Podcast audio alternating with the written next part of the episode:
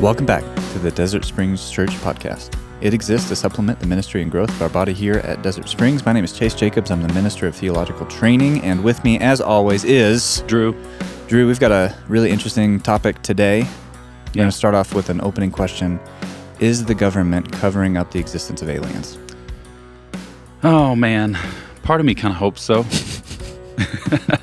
Right? If we asked our brother Ian, he would have more to say about that. Yeah, he's got. He's thought more deeply. He's thought and studied. Yeah, researched. Right. So I wouldn't consider myself an expert on that. So I wouldn't want to speak to it. Well, you know, there's lots of things that we're not experts on, and today might be one of those topics where that's a big qualifier to this conversation. But we thought, as we've kind of interacted with people over the last year or more, and then just observed our culture, that this topic that we're going to discuss today would be timely and helpful. And that's the topic of conspiracy theories. So there has been in the news and in your news feed all kinds of different stories and theories that have come up from both sides, that Christians are trying to figure out, how much do we invest in this? We're interacting with other people that seem really invested in that. We don't know what to do in engaging with these. And so I think this has kind of touched everybody in some ways. So we're going to just try and talk about what is a conspiracy theory? How should we as Christians think about conspiracy theories, and how do we love other people? Yeah, you know? I think you're right. I think in our interactions with brothers and sisters in our church over the last year, that conspiracy theories have... funny enough, or maybe it's even ironic, is that they've become more mainstream. Yeah. In years past, conspiracy theories would be more on the fringe, right? And would be things like you joked about aliens, or about Sasquatch, mm-hmm. or Y2K even, even though I'm sure around the year 2000 that was rather serious for some people. But conspiracy theories have always been around. They're not new. Mm-hmm. But this past year, it seems like there has been an acceleration of not only the presence of conspiracy theories, but the intensity in which we talk about them and interact with them. And they're not just, you know, this is not just a strange opinion that your weird uncle has. This has really moved. Yeah. I mean, as we're going to get into, conspiracy theories always... they have a real impact. They're not just a private matter, but especially lately, there's just been a number of really big headlines in the news that you can reasonably trace back to the spread of conspiracy theory. So before we move on further than that, Drew, let's just define, what is a conspiracy theory? Yeah, so what I've got here is, a conspiracy theory is a belief that some covert but influential, powerful organization or individual is responsible for a circumstance or an event. To put it another way, a powerful individual or organization is working behind the scenes, in the shadows. Mm-hmm. Conspiring to control events, or the outcome of events, and to oppress. So oppression seems to be a common theme among conspiracy theories. So this isn't the definitive authoritative definition, but that's kind of what I've put together as I've interacted with it. Yeah, and so, you know, some big components in that. It involves it's a theory, so it's a conception or an explanation of something that involves a group of people, as you said, that has power, has influence somehow, whether that's financial or they're in a position of authority, but that they are acting coordinatedly, intentionally. So they are secretly working together to bring about certain events, and those events can be worse or better depending on, you know, what you're defining. But the big idea is, I think it's intentional, and it's secret, and it's a coordinated effort by people with power. Yeah. Yeah, so it raises questions of what's actually going on, who's really in charge, and what is the truth? Right. So it's a search for truth is how these are often presented. Right. So I've thought about it like this: it's could be characterized as an alternate narrative from the mainstream explanation of events or circumstances. So all good narratives have a villain. So like you talked about, it's there's somebody behind the scenes working, and this is a dark, sinister character, and there's a hero. So movies and TV have taught us this well, right? There's a dark lord of the Sith working behind to orchestrate events and destroy the Jedi. There's a dark lord who manipulated all the men and elves and dwarves and gave them a secret ring, or gave them rings, and in the secret he made the one ring, right, to rule them all. Yep. And then it's the people that have the knowledge of that conspiracy that are actually positioned as the heroes of the story. Yes, so, the conspiracy theorists see themselves as the hero, and the villain is whomever they deem to be a threat, right, to their way of life, to what they see as the common good. Yeah, and I like the way that you're describing that. Is it really? It's more than just an explanation of things. It does kind of verge on having becoming a whole worldview. It becomes a way of a lens of seeing what's really going on, how the world is structured, what the objectives are, what the primary conflicts are, and how it's resolved. So it does border on this whole philosophy of life that people are trying to live according to. Yeah, conspiracy theorists see themselves as truthers, I think they would call themselves. It's a search for truth. The truth is out there, and you can hear the X-Files music playing behind us. But joking aside, they feel lied to.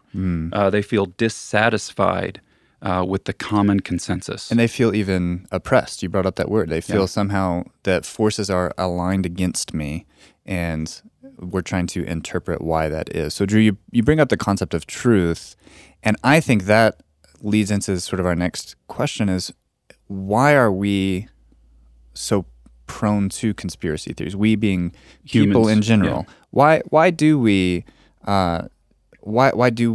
invest in these narratives that give us a alternate understanding of truth? Yeah, so like we said, it's a search for truth. So people they feel like they've been lied to. I think at the root of a lot of these, it comes down to a distrust or a lack of trust, a loss of trust in higher institutions. Yeah, in institutions like the government, media, or even the church. Yeah, right. Yeah. And so, to be fair, that's not an unreasonable stance to take. I think you can trace a correlation between the prevalence of conspiracy theories and the lack of trust in institutions that we should be able to trust. And in our culture right now, I think we can all think of lots of examples where the institutions that we should be able to trust have really failed us. That's right. Those institutions are fallible. Yeah, oh, absolutely, and particularly so right now. So I think a lot of people feel like, I can't trust the medical establishment. I can't trust mainstream media outlets. I can't trust the government. Yeah. And so, that quest for something that I can trust in, because what they're saying is not truth, but I want the truth. Yeah. And so that forces you to look at alternate sources of the truth, and that's where you can fall into these strange, or even dangerous theories. Yeah, it's also supported by that lack of trust or distrust. Then gives way to the death of expertise. Yeah, and then the internet and Google has fueled that, because now all of a sudden we're all experts on everything, from pandemics to politics to race and Well, and even religion. Beyond that, there's kind of a postmodern element to this problem. Absolutely. I think especially that, the shift to more of a postmodern philosophy is one that truth is really less dependent on facts, and it's more dependent on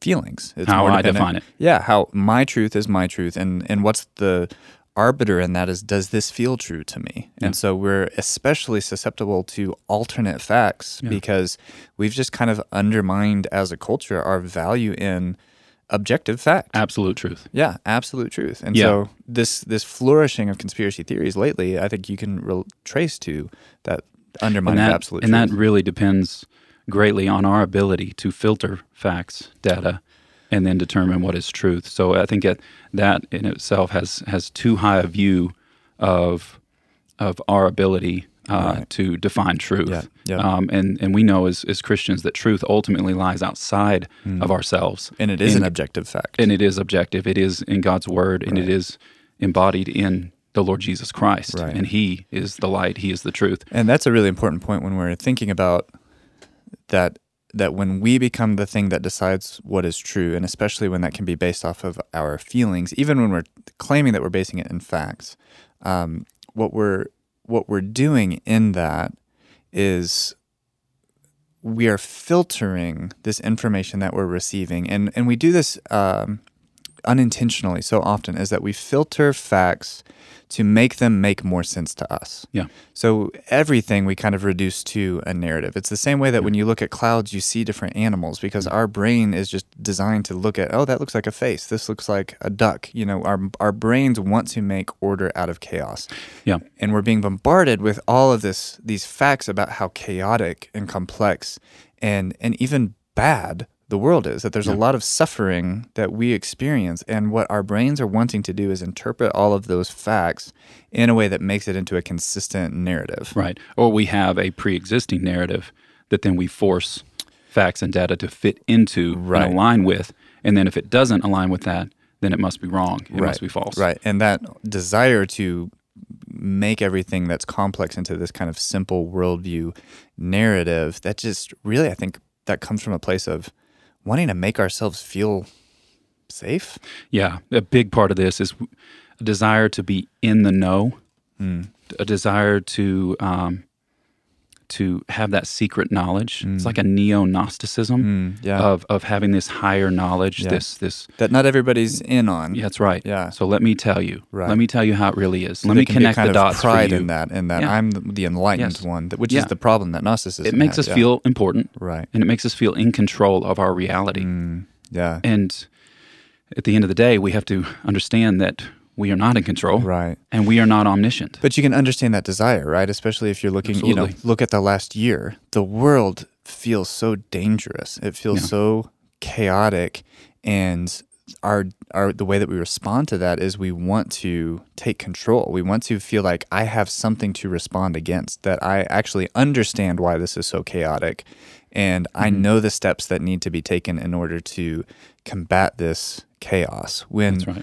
The truth is, the truth is that the world is fallen. The truth. I like that. The capital T truth. That's right. That the world is fallen and bad things happen, and they don't always have at their root a coordinated human cause for suffering. Sometimes we just exist in suffering. Yeah.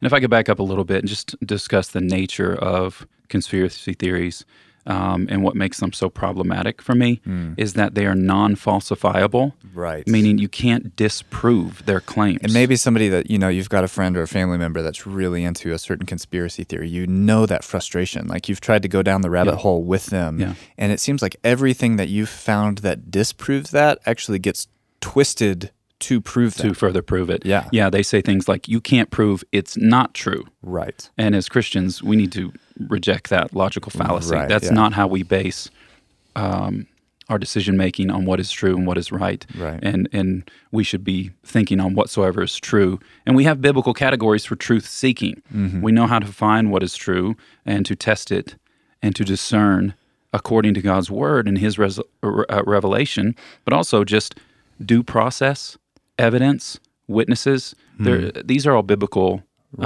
biblical concepts and categories that we need to not be so quick to throw away because we have a certain suspicion. Right. But, you know, and this goes into our next question, that as Christians, we do have categories for there being forces at work behind the scene. And so I think this makes us a bit more susceptible to conspiracy theories as Christians. So unpack that a little bit. Why does it seem like so many Christians are falling for certain conspiracy theories? Right. Well, first off, conspiracy theories are nothing new. The first conspiracy theory was in the garden, and the first conspirator was the serpent. That's good. When he said that God, the authority, is lying to you. He's holding out on you. He's oppressing you. And the tree that he's told them not to eat of, that's how you know truth. So Satan basically said, "Let me connect the dots for you here. Let me tell you how to have how to be a truther right now, and that's to eat this of the knowledge of good and evil." Right. And you can even see in that a good thing, something about the nature of conspiracy theories is there was a kernel of truth in that. And that first lie, you know, it's only lies that have the stink of truth on them that are believable, know. And so every conspiracy theory after that, I'm sure you can point to certain things that are true in them, even if the implications are not. what they seem. That's right. Yeah, most conspiracy theories have an element of truth. And so further on for Christians, like you mentioned, Ephesians 6, we know that we are not struggling against flesh and blood, right, but against powers and principalities. Right. There is a war going on behind the scenes. And they do exert influence on human institutions and individuals. Right. And we need to not be ignorant of Satan's work and his devices, and we need to resist him, and he will flee. All those things are true.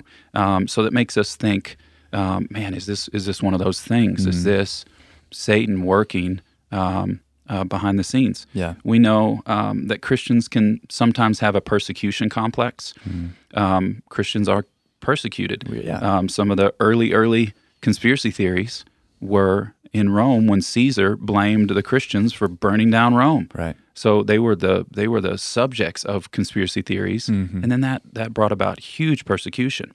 And as Christians in America, unfortunately, we can have a persecution complex that says that anything that inconveniences us, right, or that even smells like this is against God's people or the church, that it's persecution. So we can be a little too quick to jump on the persecution bandwagon or play that card. Yeah.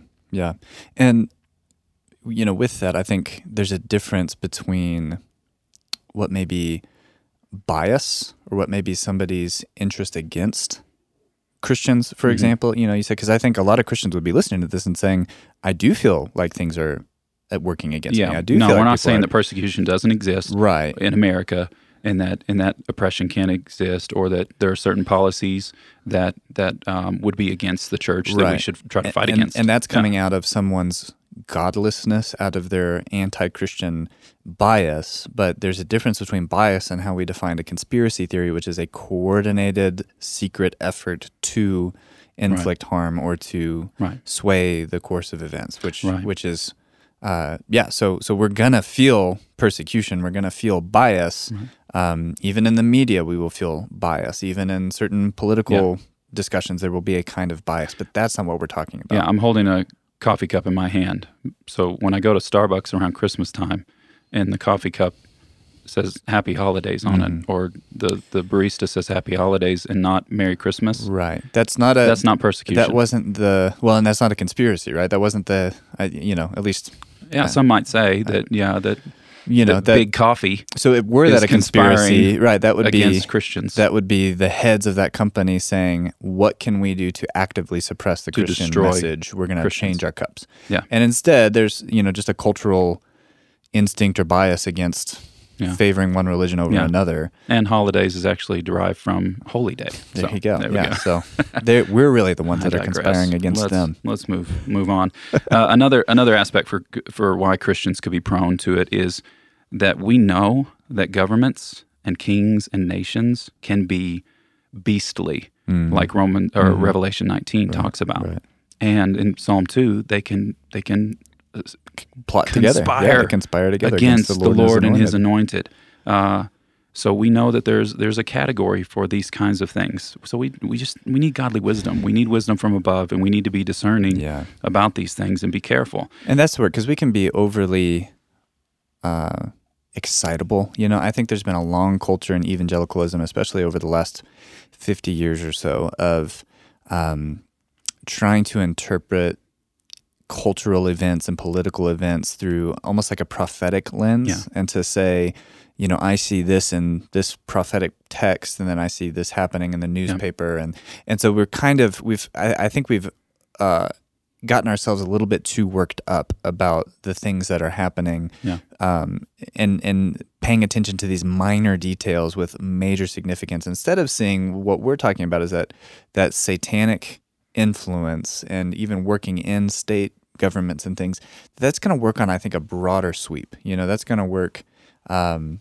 a more obvious way. It should be like Jesus says, as a bolt of lightning stretches across the sky, we'll be able to understand these things as they're happening. We'll be able to recognize them. So it doesn't take this secret knowledge to interpret these events for the anti-Christian bias that it is. Yeah, without going into a hermeneutic of how to read apocalyptic literature and Revelation, we just need to be careful about overlaying current events with our apocalyptic calendars and charts. And that's the thing, is that a lot of these conspiracy theories that have taken hold in the last few years are kind of doing that, right? Like they're taking apocalyptic literature and sort of merging what sounds like evangelical language into these strange theories that they have. Yeah. And so I think Christians that don't have a better hermeneutic, don't have a better sense of how do we read the Bible in light of cultural events, they're just seeing somebody say something crazy and then attach a Bible verse to it and think that must be true because I believe the Bible. Anecdotally, this past week, I had a sweet old lady call the church office. Doesn't go to our church, doesn't go to any church as far as I could tell, but she was scared.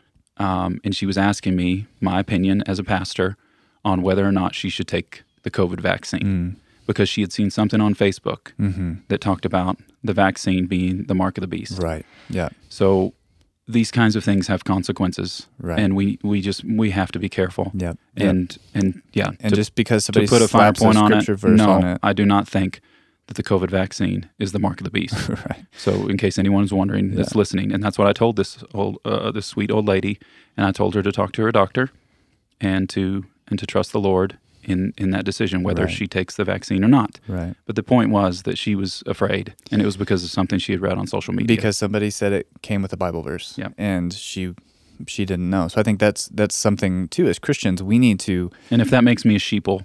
so be it. As Christians, we need to... I don't think you're a sheeple.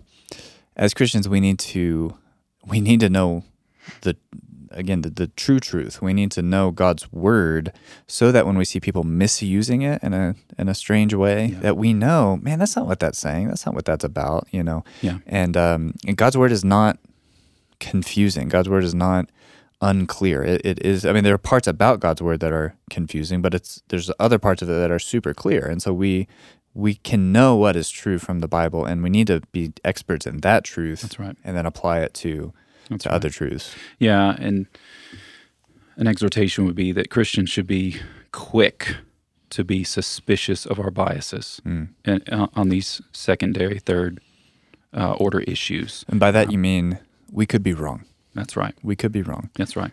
Just because you've become really convinced of something, that doesn't mean that you have perfect knowledge. That's right. Yeah, not omniscient. And we need to be slow to speak. So quick to be suspicious, but slow to speak about these things, whether we agree with them or not. Mm-hmm. We need to search these things and search the Lord. And in all things, we should work for the building up of the body. So in all things, we do to edify the body and not tear down one another in our minds or... on social media. Social media is still speech. Yeah, it is still. It is still. Yeah, it can be helpful to connect this topic with the topic of the conscience, which I think we talked about in a podcast recently. Yeah.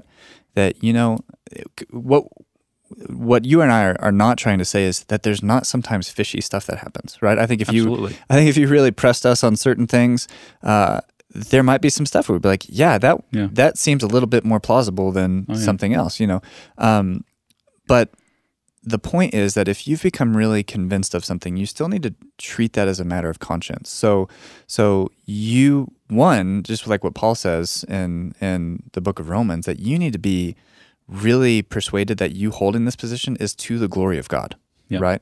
And one of the ways that you know that is it's still leading you to love your brother. And serve others, So if you've got a brother or sister that disagrees with you and your conviction on that, can you still love them and say, okay, you know, instead of making your holding to this conspiracy theory a mark of orthodoxy, that if somebody disagrees with you on this theory, they're maybe not Christian, or they may be part of the machine that is actually the problem here, that is way too far. That's not treating each other charitably. That's not treating one another with a brotherly affection. Yeah, the church should not be divided over these things.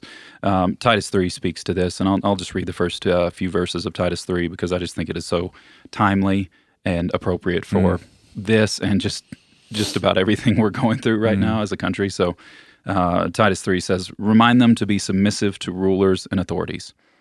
And he's writing this to Christians in the first century. Under the Roman Empire. Under an oppressive empire. "To be obedient, to be ready for every good work, to speak evil of no one." I mean, goodness. "To avoid quarreling, to be gentle, to show perfect courtesy toward all people. For we ourselves were once foolish, we need to remember this, Christian, disobedient, led astray, slaves to various passions and pleasures, passing our days in malice and envy, hated by others and hating one another. But he anchors it all right here. Yeah. But when the goodness and loving kindness of God, our Savior, appeared, he saved us. Not because of works done by us in righteousness, but according to his own mercy, by the washing of regeneration and renewal of the Holy Spirit, whom he poured out on us richly through Jesus Christ, our Savior, so that being justified by his grace, we might become heirs according to the hope of eternal life. This saying is trustworthy, and I want you to insist on these things, so that those who have believed in God may be careful to devote themselves to good works. These things are excellent and profitable for people. But here's kind of gets to the crux of our matter today. But avoid foolish controversies, genealogies, dissensions, and quarrels about the law, for they are unprofitable and worthless. As for a person who stirs up division, after warning him once and then twice, have nothing more to do with him, knowing that such a person is warped and sinful. He is self-condemned. So that's a word for me. That's something I've been meditating on a lot this past year, and I pray it often for myself and for our church. And it, as I was considering it today, reminded me of a Saint Augustine quote. Saint Augustine. There you go. I'm from Florida. We went to Saint Augustine. Not the Saint Augustine. He says, and you spoke to these things a lot, Chase, but he says, in essentials, unity. In non-essentials, liberty. In all things, charity. Right. So in essentials, unity. In non-essentials, liberty. And in all things, charity. Yeah. Yeah. So Drew, within that spirit, how would you recommend somebody that maybe doesn't hold to any of these theories, isn't convinced by these things, but they've got somebody that they love who does? And this is the kind of person, maybe like you're saying, they're stirring up some division, they won't let it go, they want to keep on talking about it. How do we relate to these people, maybe within the church or even outside of the church? Yeah, it's a great question, and it's one that's on my heart and on the hearts of many people, and even in our community group, there's clear concern about, just how to talk about these kinds of things. Certain family members, neighbors, coworkers are getting swept up in, and you just don't even know how to talk to them about it, because, like we said, just the nature of some of these things, it just seems like a dead end. It's a non-starter to try to confront any of these things.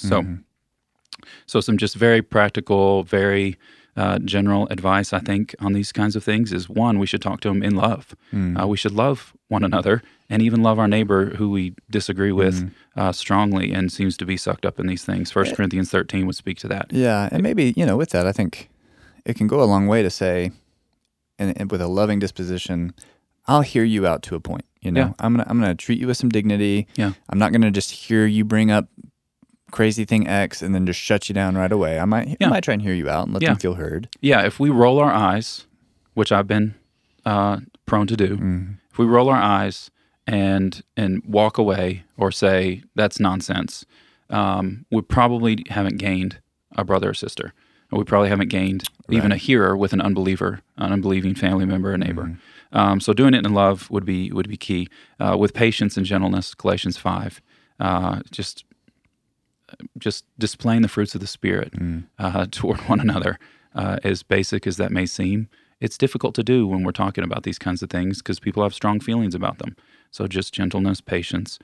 One thing I thought of today is to engage people with a smile when it comes to these things, and because I think that reflects God's nature, because he sits in the heavens and laughs when the nations rage. So I think we should just kind of look on these things with a smile, and just not.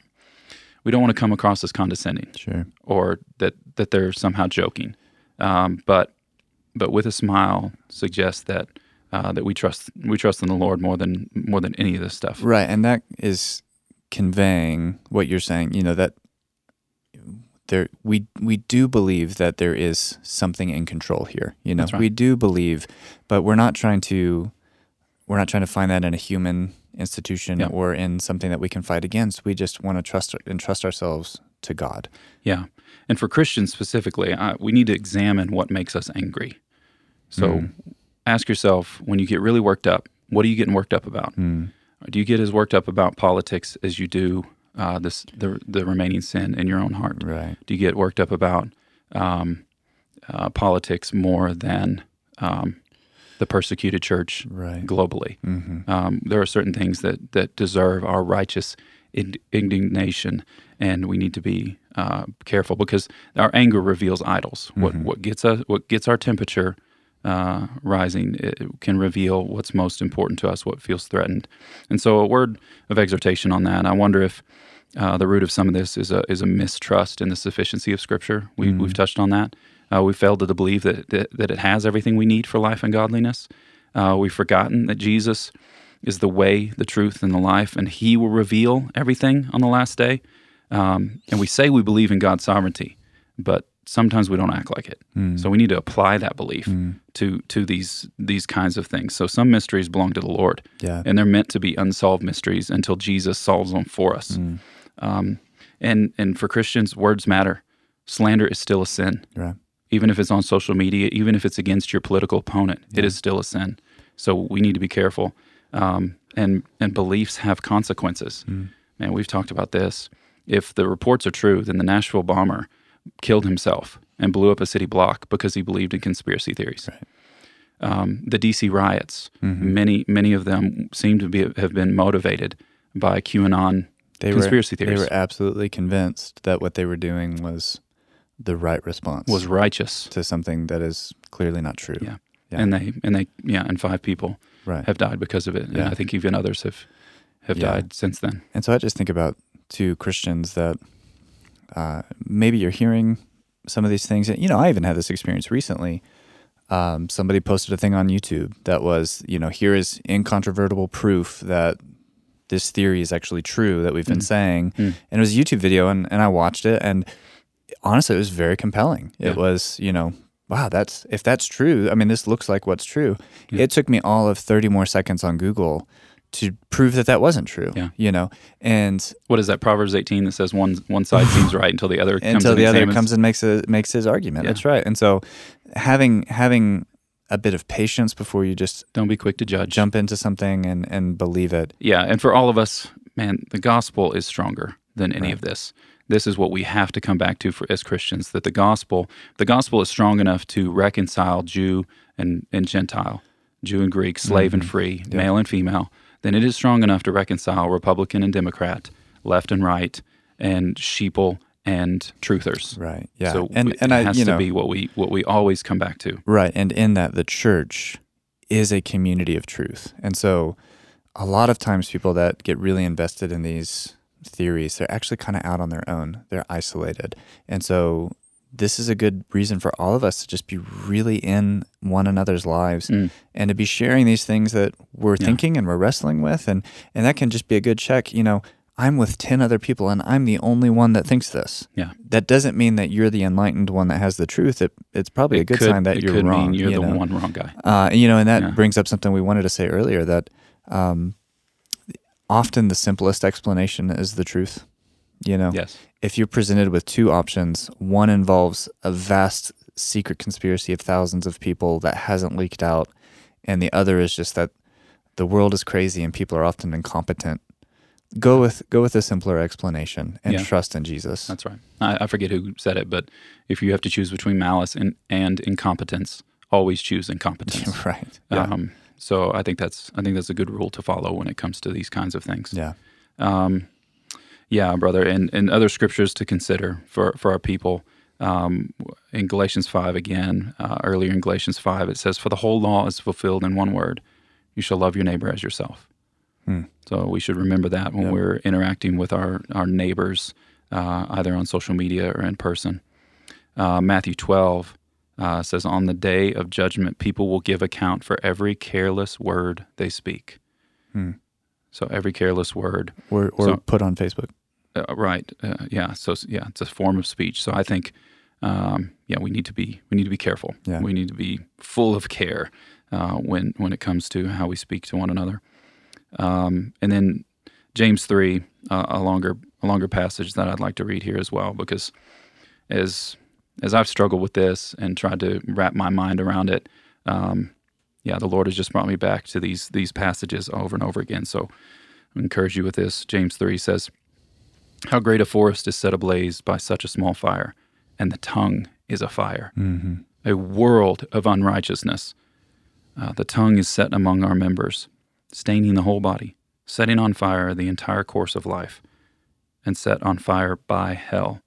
For every kind of beast and bird and reptile and sea creature can be tamed and has been tamed by mankind, but no human being can tame the tongue. It is a restless evil, full of deadly poison. With it we bless our Lord and Father, and with it we curse people who are made in the likeness of God. From the same mouth come blessings and cursings. My brothers, these things ought not to be so. Mm. Does a spring pour forth from the same opening, both fresh and salt water? Can a fig tree, my brothers, bear olives, or a grapevine produce figs? Neither can a salt pond yield fresh water. Who is wise and understanding among you? Who, by his good conduct, let him show his works in meekness of wisdom.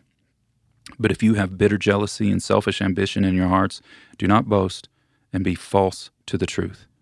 This is not the wisdom that comes down from above, but is earthly, unspiritual, demonic. Mm. For where jealousy and selfish ambition exist, there will be disorder and every vile practice.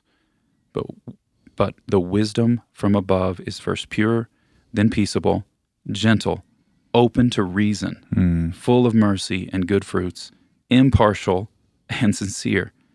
And a harvest of righteousness is sown in peace by those who make peace." Mm. Yeah, brothers, let us be reasonable people. Mm-hmm. We're called to be sober-minded, careful thinkers, and let us do it especially when it's so controversial and it threatens to divide. It threatens the unity of the body. Yeah, that's good. Yeah, may God bless our church with tongues like that.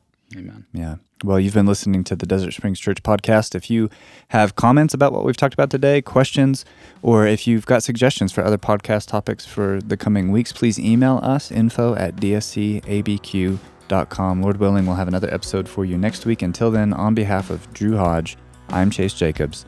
Let's keep spreading God's glory broader and deeper.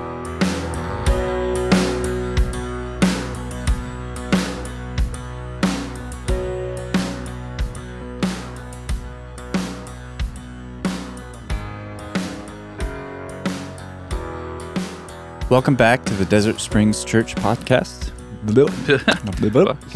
Let's start again. If you know, you know. Greek vocab. That's what we do here on the podcast. We make you think. It's like Prometheus. Yeah. Yeah. This is good coffee. Do you think they need Jesus? Absolutely. You're a fruit basket. I don't even know what I'm going to say. Let's just start talking. Improvisation. That's the whole kit and caboodle.